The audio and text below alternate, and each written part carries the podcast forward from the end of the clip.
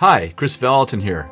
Welcome to my podcast, where I hope to inspire you to walk in your royal identity in Christ and experience God's goodness in every area of your life. I hope you enjoy this message today, and if you're looking for more resources, check out chris vallotton dot com. Now, Holy Spirit, we thank you for what you're doing all over the world. Thank you for rite of passage. and uh, and we pray, Lord, that you would uh, help the speaker today and uh, help the congregation. In Jesus' name, amen. I um, I had an experience to, uh, yesterday, Friday actually. I had an experience. We do I do this thing called Cultural Catalysts, and what I do is interview leaders who are affecting culture. And we actually do all the interviews on one day. We do four interviews in one day, and then we release them once a week. So we were doing that last Friday, and the very first uh, person I was interviewing was a is a guy named Jamie uh, Winship. And I have the my team was like, well, you've met him in D C. I actually didn't remember until we sat down in front of one another in the interview. Actually, he was on he was on a Zoom interview, and I was uh, talking to him, and and Jamie.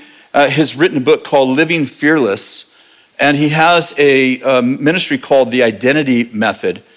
But really interesting guy, and he started talking about. So you know, I was saying, so tell us a little bit, a little bit about you and about your ministry, about your business. And he started sharing this story that for two decades he was a police officer, and he was. He said, I was doing a lot more uh, per- serving and protecting than being a peace officer. He said, I started to just really grieve at what I was doing for a job. I actually want to serve people, but I don't want to just stop people from hurting one another. I actually want to solve the root issues of culture. So he started asking the Holy Spirit, this is, I guess, a couple years into his job, he started asking Holy Spirit, Holy Spirit, will you show me how to actually cure the root issues, why there's violence and crime and all these different things? And so he started having these encounters with the Lord while he was policing, like on the job. And so he would meet these people and that would be in a crisis. Maybe they'd be, you know, a, a domestic violence issue or whatever. And he'd ask Holy Spirit, like, what's the real root cause here?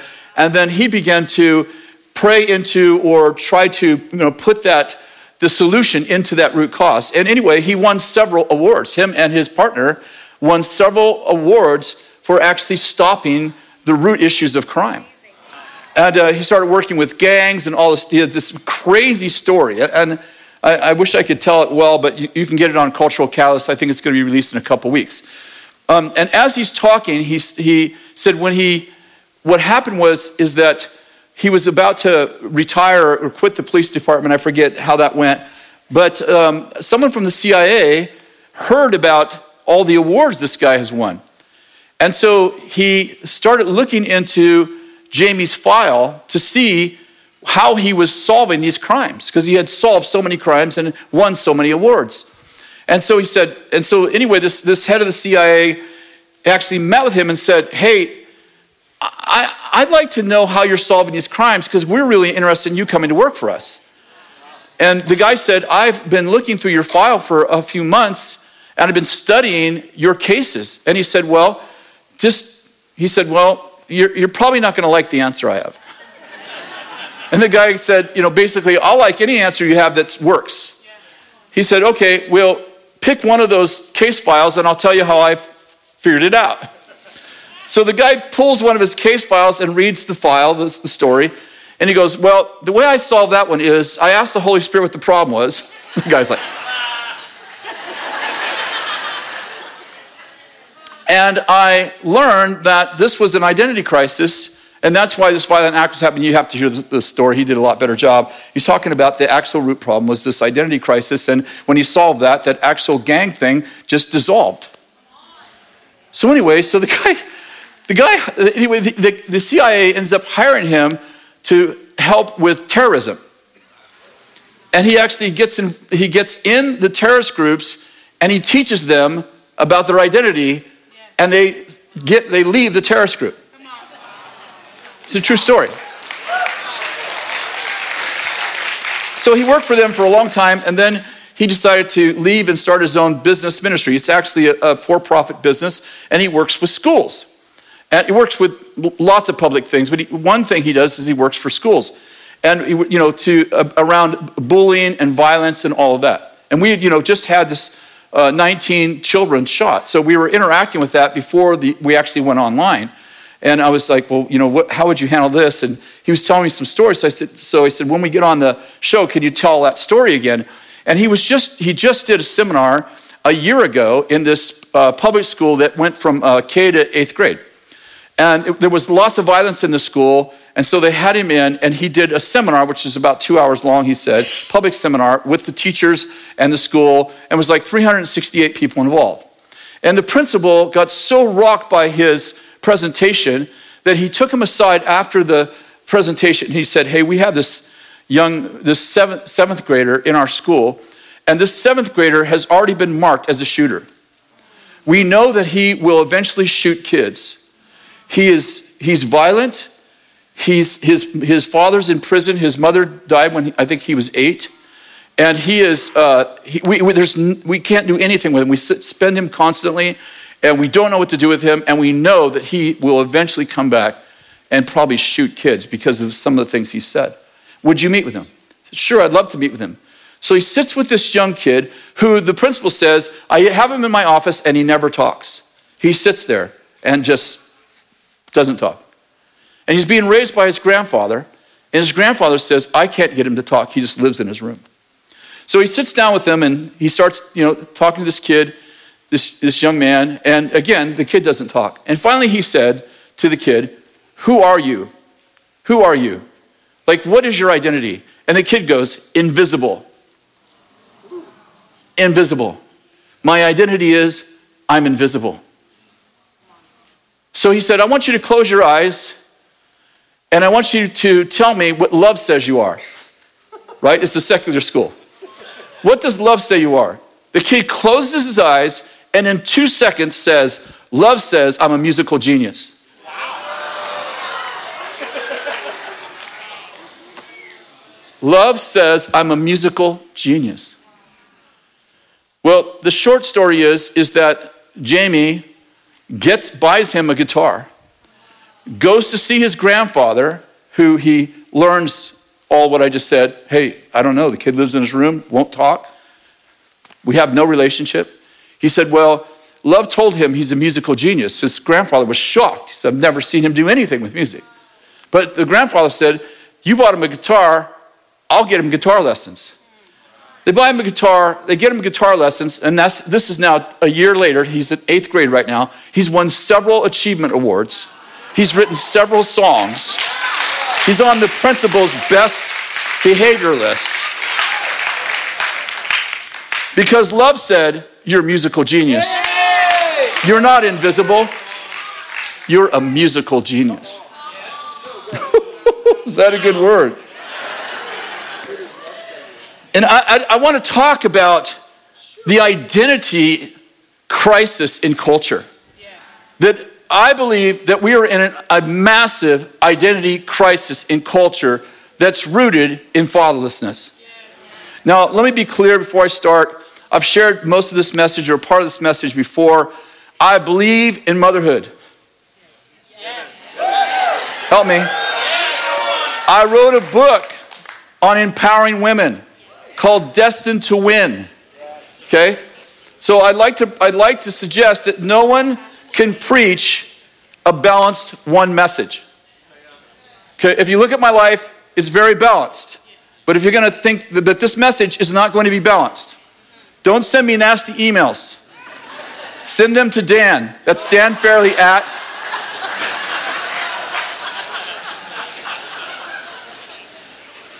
I want to talk about the crisis of identity in our culture. And I want to give you some statistics that I've given you before, but talk through some solutions as we move towards the end of the message. I just finished a book called Uprising, and it's about the most fatherless generation in the history of the world. It will be out in a couple more months. So these statistics are coming from my team doing statistical studies in almost always American culture. I've quoted some of these before, but I want to add a couple more. In nineteen fifty, less than five percent of all children were born out of wedlock in America. It's about four point two percent. In nineteen fifty, four point two percent of all Americans were born out of wedlock. But by twenty seventeen, that had ballooned seventeen hundred percent. Until in, in twenty seventeen, fifty-one percent of all Americans were born out of wedlock. What happens when you take fathers out of a home? I want to talk a little bit about that. And remember, I believe very much in motherhood. There's a story that I found a few years ago called the elephant story about Kruger National Park in South Africa, in which they proactively helped to breed the African elephant who was becoming extinct. And they did such a great job breeding this African elephant that the elephant began to take over Kruger Park. They're like, what are we going to do with all these elephants? You know, kind of hard to ship them somewhere. And so they decided that they would actually transport them to a a, a park near them in another South Af- African park that had no African elephants. And so they used these great big helicopters. Have you seen them? They they lift logs with them and transport logs. They used a, a helicopter like that, and they built Uh, harnesses for the elephants, and they transferred many of the African elephants to this other South African park. And uh, all seemed to be well, except for within a few months, the white endangered hippopotamus, the white in, in hippopotamus was also endangered, which was, they were trying to breed in this other park, suddenly were start, they started dying. And it became really, really serious. They were dying everywhere. And they couldn't figure out what was killing them. First, they thought they were poachers because they would, uh, poachers would poach for their, their horn. But the horns were, were intact. And so they put up cameras around the park, especially where the herds, the where, where the white uh, um, rhinoceros herds hung out. And what they found was that the young elephants... the young uh, new elephants that they had imported into the new park, the young elephants were actually goring the white hippopotamuses and killing them. Now, the part of the story I didn't tell you is that when they were transporting the elephants to the new park, when they tried to transport the bull elephants, the male, mature bull elephants to the other park, the harnesses were breaking. They said, well, that's all right. We have enough male elephants, young male elephants. They'll grow to be older bulls. And so they didn't, in, the mature bull elephants didn't get transported. So they began to study this, this new dynamic. And they, and they, what they realized is like the hippopotamus and elephant have lived together for hundreds of years. They are not natural enemies. They had never actually seen elephants killing rhinoceroses. So they said, well, what are we going to do about this? Like, what is the difference between every other environment and this environment? Did I say it right? You got to stay with rhinos. Forget hippos. Stay with rhinos. Did I say hippos? Yes.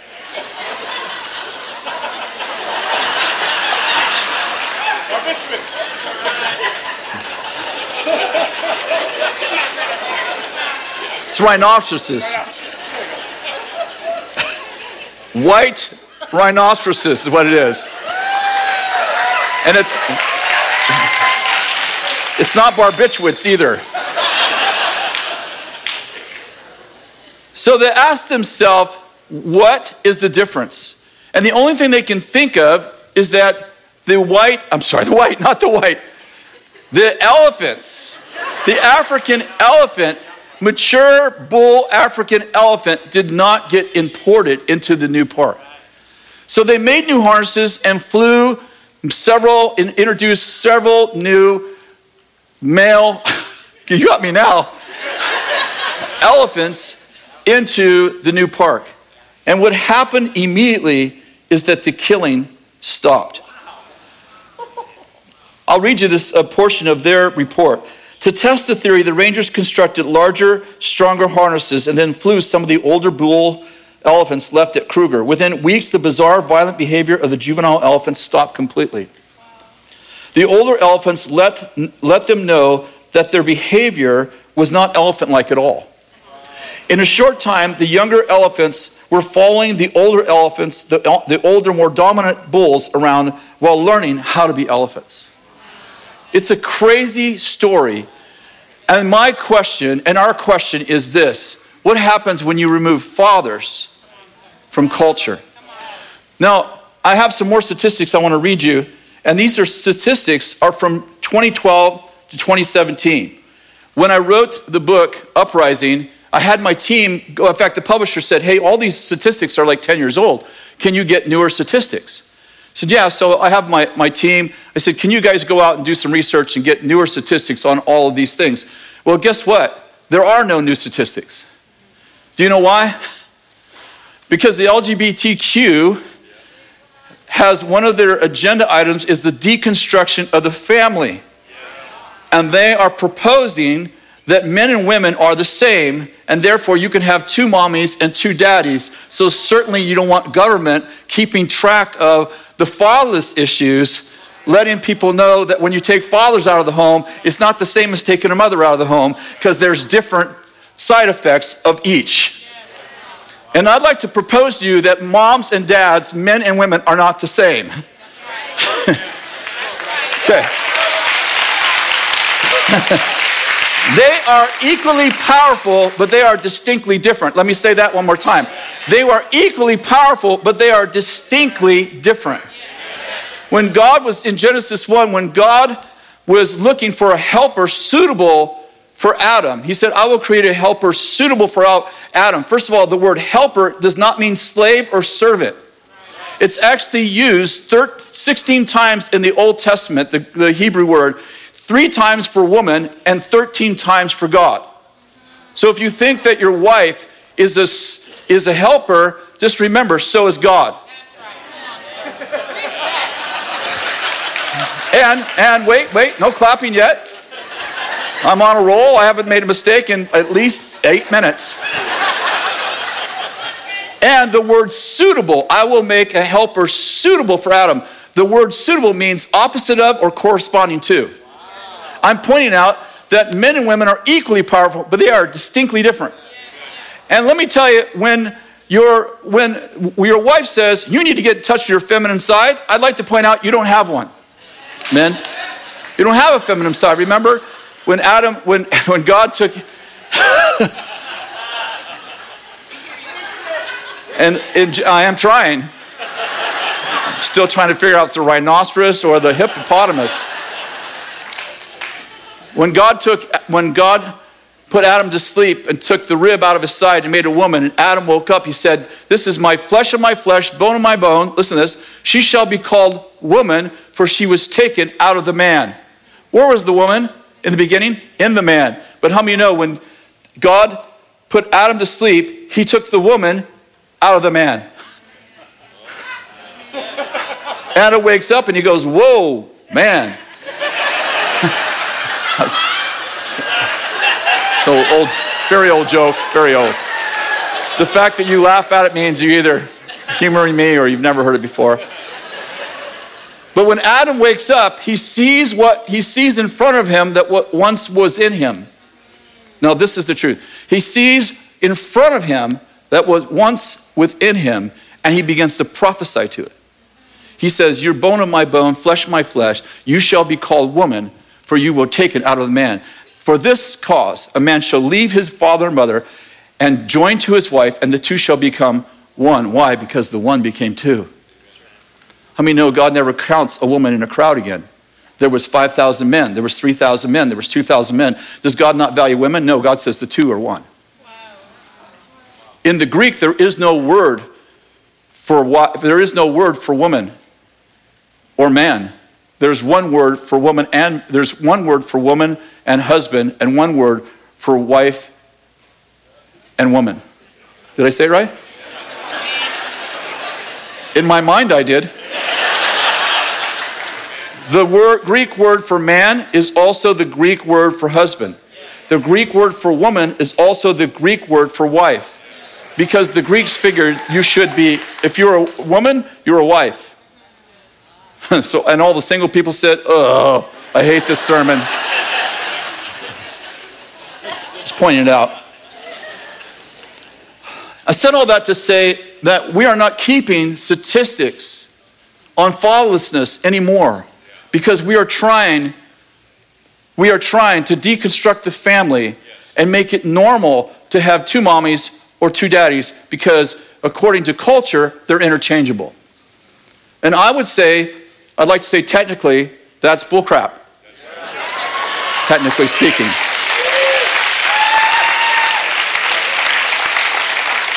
Okay, let's move on. Let me give you a few more statistics. These are seven to ten years old because of the issues I've talked to you about. ninety percent of all American inmates are men, not women. seventy-five percent of all inmates grew up without a father. sixty-three percent of all youth suicides are from fatherless homes. That's sixty-three, no, that's, I'm sorry, that's five times the national average. ninety percent of all homeless and runaway children are from fatherless homes. That's thirty-two times the average. eighty-five percent of all children who show behavior disorders, you're talking about shootings and all this kind of crazy stuff, come from fatherless homes. That's twenty times the national average. That's, that's, that's coming from the Center of D- Disease Control. eighty percent of all rapists come from fatherless homes, fourteen times the average. seventy-one percent of all high school dropouts come from fatherless homes, nine times the average. Go try to find any of those statistics now. If you can, I'd love for you to send them to me because we couldn't find them anywhere. They don't keep those statistics anymore. They don't want you to know what's really happening.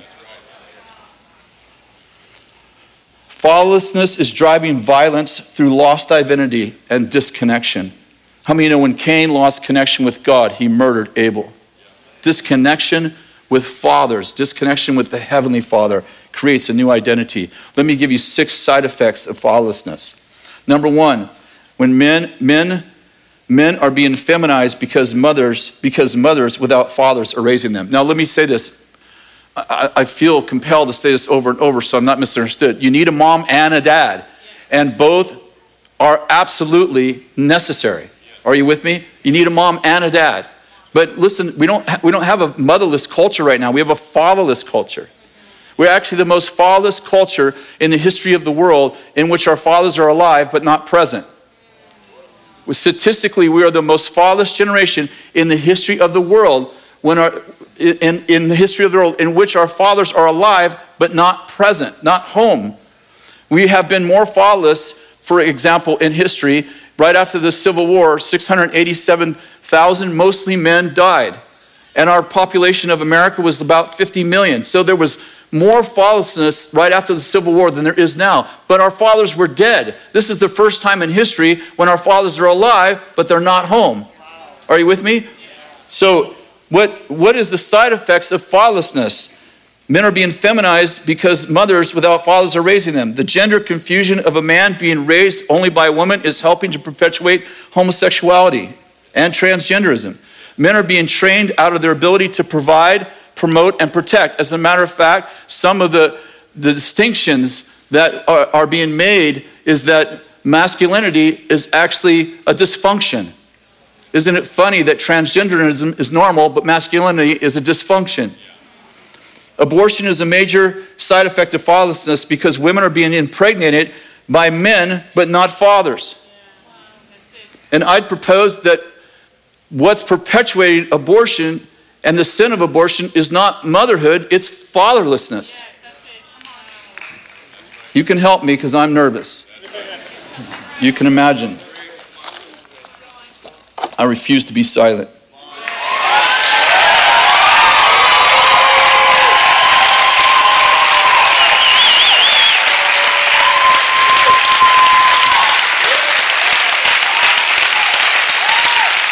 The absence of fatherhood is creating behavioral tolerance and lack of discipline.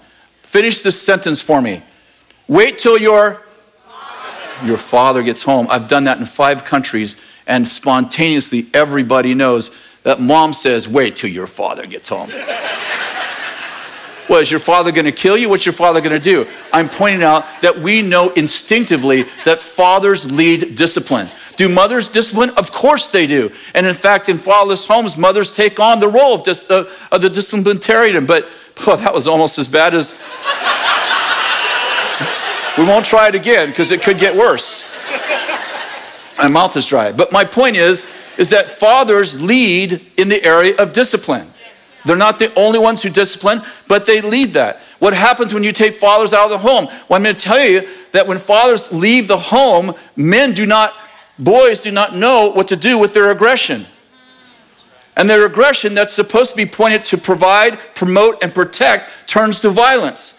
I can prove to you it does. I'm proving to you statistically that it does. That our prisons are full of men who've done violent acts. It's not that masculinity is bad. It's what happens when you don't have the bull elephants at home teaching the young man, it's a metaphor, what to do with this aggression. Aggression is good when it's under the guise of the discipline of the Lord and of fatherhood. But when you take aggression and you let it fly, how many understand? You end up with unspeakable culture, which we have kids shooting kids now. I mean, what do you, what do you, I don't, I'm, I'm, I'm going to take us the wrong way if I'm not careful, but when kids, when an eighteen year old shoots little kids, I understand it's all dysfunctional, but when you're shooting little kids, what have those kids done to you? Talking about we're at the pinnacle, and the, and the, the answer isn't just gun control, or listen, I don't make anybody mad. I have a wife who shoots guns. She hunts. She's a bad woman. She fishes. She has the bass boat. She rides horses. Someone breaks into our house, I wake her, I'm like, hi, baby. I'll call the police, go check that out, see what's going on down there. I don't have a strong opinion about the, the gun control thing. And, and listen, I'm not saying there should be or shouldn't be. I'm saying I, I really don't. But I'm telling you that stopping kids killing kids by just taking away weapons is not the answer. And if you think it is, you don't know what you're talking about.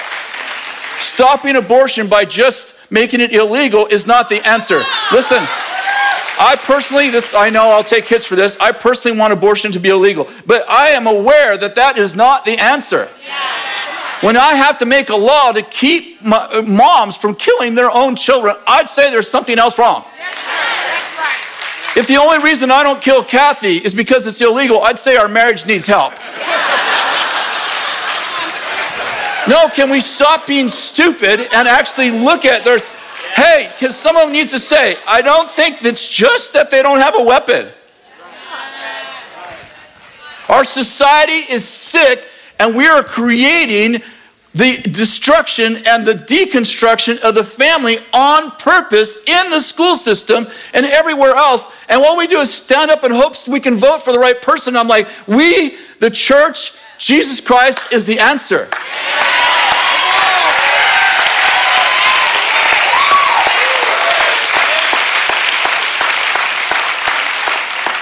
Number three, the side effects of fatherlessness. Men lack confidence in their ability to lead and provide for a family because it's never been modeled for them. Therefore, they delay or reject marriage relationships.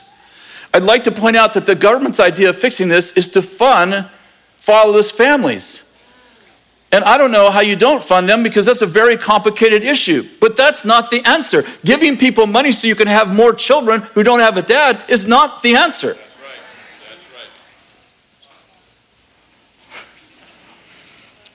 And by the way, why do you think socialism's growing? Well, if you've been raised by Uncle Sam, you sort of think he's supposed to take care of you the rest of your life. That's right. That's right. Number four, men invite boys into manhood through the rite of passage, and we are not going to describe what that is. The rite of passage is the process in which men acknowledge that a boy has become a man. Without the rite of passage, boys struggle growing up as they grow old. Now, women have a naturally built-in kind of rite of passage in that they, when they start their menstrual cycle, women come in and notice, or if you will, or help the girl who's now acknowledged as a woman. She has the menstrual cycle. She can, she can actually give birth to a baby, although she may be twelve, thirteen, fourteen years old or younger than that. My point is, is that she's acknowledged as a woman because her menstrual cycle has, has a built-in, if you will, rite of passage. But men don't have that. Many cultures have a rite of passage built into them. Jewish culture does.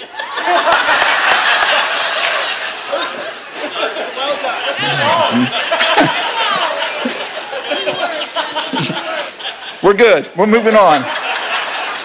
Number five, fatherless men relate to women as mothers and sisters, but not as wives and lovers, because they've never observed how a husband relates to a wife. Consequently, they don't pursue lovers, they pursue mothers, someone who will care for them, not a person who can provide, protect, and promote. If I've never seen my father love my mother, I don't know how to interact in a romantic way, but I, I only thing I have is my mom taking care of me or my sister. I relate to every woman as a sister or a mom because I've never seen them be lovers. Wow. So I have no training on how to have a lover because all I've had is a mother.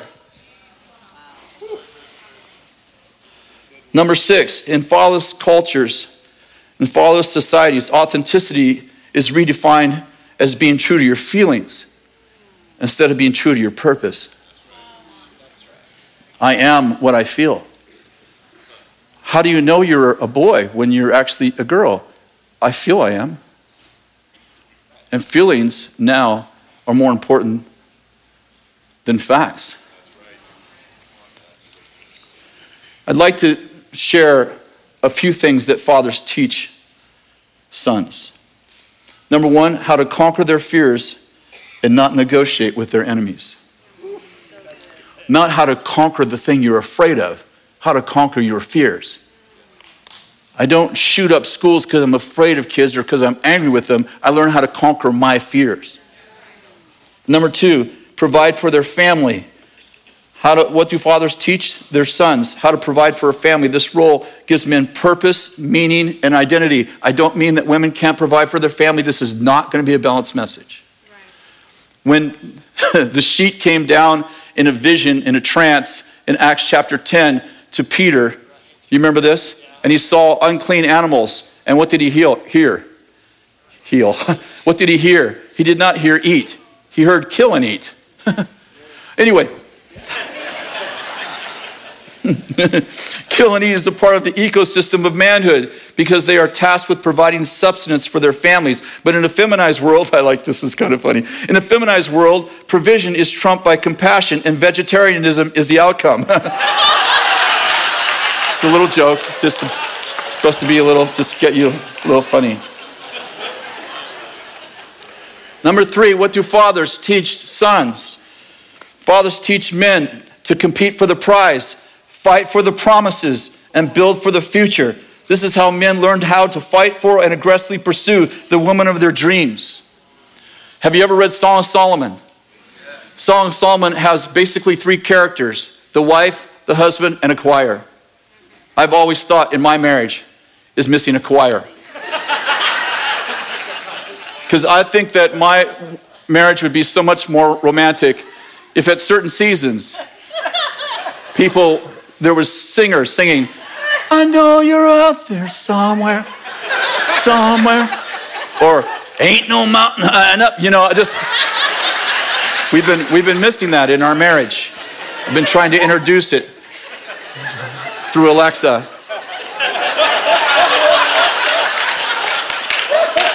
There's a little truth there. We won't tell a family story though. In Song of Solomon, the wife speaks, and then the husband speaks, and then the choir sings. Let me read you one short passage of the wife speaking about her husband. She says, listen, my beloved, behold, he is coming, climbing on the mountains, leaping on the hills.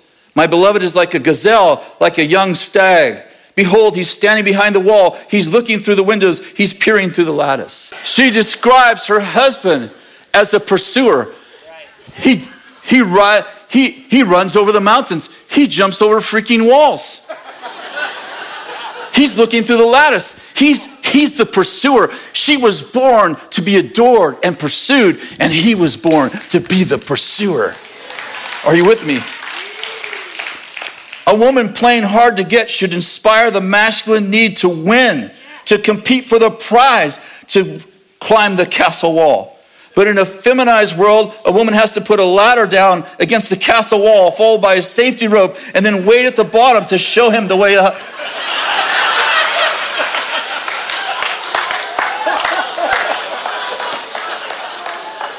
I can't even tell you how many men over the last twenty-four years in our school ministry come to a school that has sixty percent women, beautiful women from all over the world. I mean, just pick one. This is like fishing at the hatchery. And women come up perpetually and they ask, is it all right for me to pursue a man? I'm like, yeah, Jesus said, be fishers of men.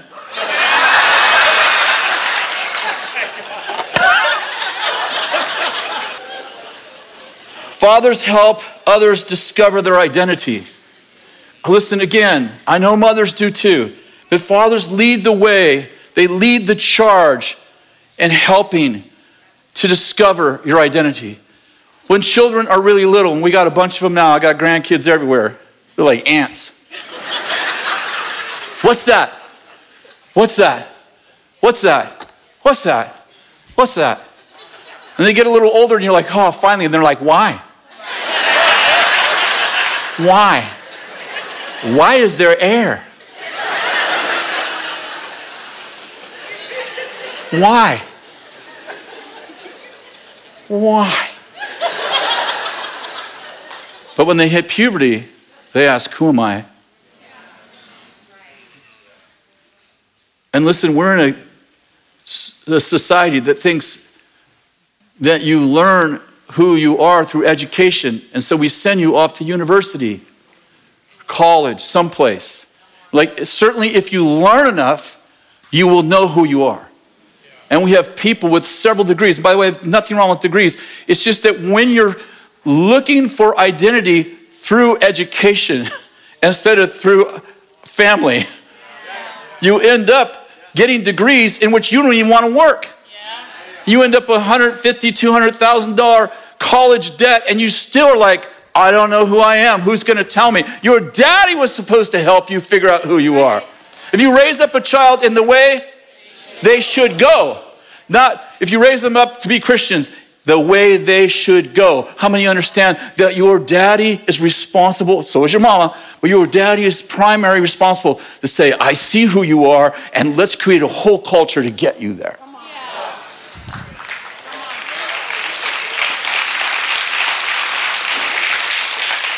Come on. One more. Fathers leave a legacy and promote the well-being of their tribe. How many know it's not all about you? We got a we got we got a whole generation, and by the way, I, I, this is yeah. Uh, maybe I shouldn't say it that way. We got so many people running around thinking life is about them. It's all about me. It's it, it ends. It starts and ends with me. And we well now we live in isolation. I work online. I go to church online. God bless you. You're on church right now. We God bless you. Thank you. I mean, I don't have to leave the house. I have a virtual family, I have a virtual pastor, I have a virtual life. I, I, and, and the goals of my life are how many followers I can get on TikTok or Tech Talk or Tech Tot or TED Talk, how many people I can get on Facebook. And I think I'm having a life. I'm, I'm, I'm going to confront them, I'm going to tell you right now. And here's my significant moment. I told them what I think. And all of that aggression is bottled up because I have no relationships with anybody. And I call it, look at all the followers I got. You got no followers. That is a that that is a virtual reality lie. That is not real life. I love movies, by the way. We just went to see Top Gun. That was good. But some people live in a, in a virtual excitement because they have no real life. And it's time. I have one minute to give you the solution. Think about that for a good timing and a message. Psalm sixty-eight five, a father to the fatherless and a judge of widows is God, who's in his holy habitation. I believe that we're in a Malachi four, five, six moment. Malachi spoke of a time. He said, This, he said, I'm going to send Elijah the prophet. And he's going to, before the great and coming, great and terrible day of the Lord, he's going to restore the hearts of fathers to sons and daughters, hearts of sons and daughters to fathers. Listen, I believe that this, the stage is set for the moments, for the Elijah or Moses or Joshua, whichever one you like, Gideon. I believe that the stage is set for a move of God. I believe that I just described to you the backdrop in which the spirit of Elijah is now coming onto the church. Isn't it funny that it's the prophetic movement that is restoring fatherhood? Wow. It is the prophets that actually carry the spirit of reconciliation, not the spirit of judgment, in this new yes. covenant culture yeah. that we live in. It is time for us to rise up and say two things. That's enough. Yep. With love, as much love and patience as we can muster in Jesus Christ, but with much truth as we can find in the scripture, and say, that's enough. Yeah. That stops here. And secondly, here's a solution. You need love, you need fathers. I love that Mary and Joseph lost Jesus for three days. It's one of the funniest passages in the entire Bible. Mary gave birth to the Son of God, then couldn't find him for three days. I think it's a funny story, but here's what I get out of that story. It takes a village. That Jesus wasn't just raised by Joseph and Mary. He was raised by a village. It was common for, for Jesus to be gone for a couple of days with other relatives, with other friends, because it takes a village. I'd like to propose that we need to leave the global, the global orphanage, and we need to become the village of mothers and fathers. Would you stand, please?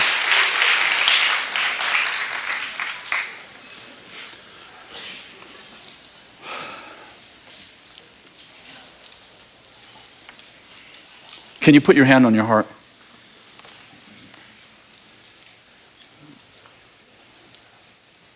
Just pray this prayer, Lord. Help me to be that village, a part of that village.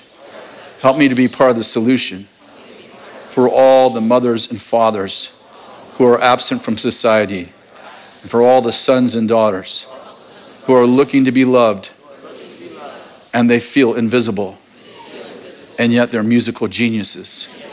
Lord, let me be the vehicle that introduces them to the Heavenly Father and gives them a reason to live. In Jesus' name, amen. God bless you. Thanks so much for listening to my podcast. If you want to find out more, read my blog or listen to the previous podcast episodes.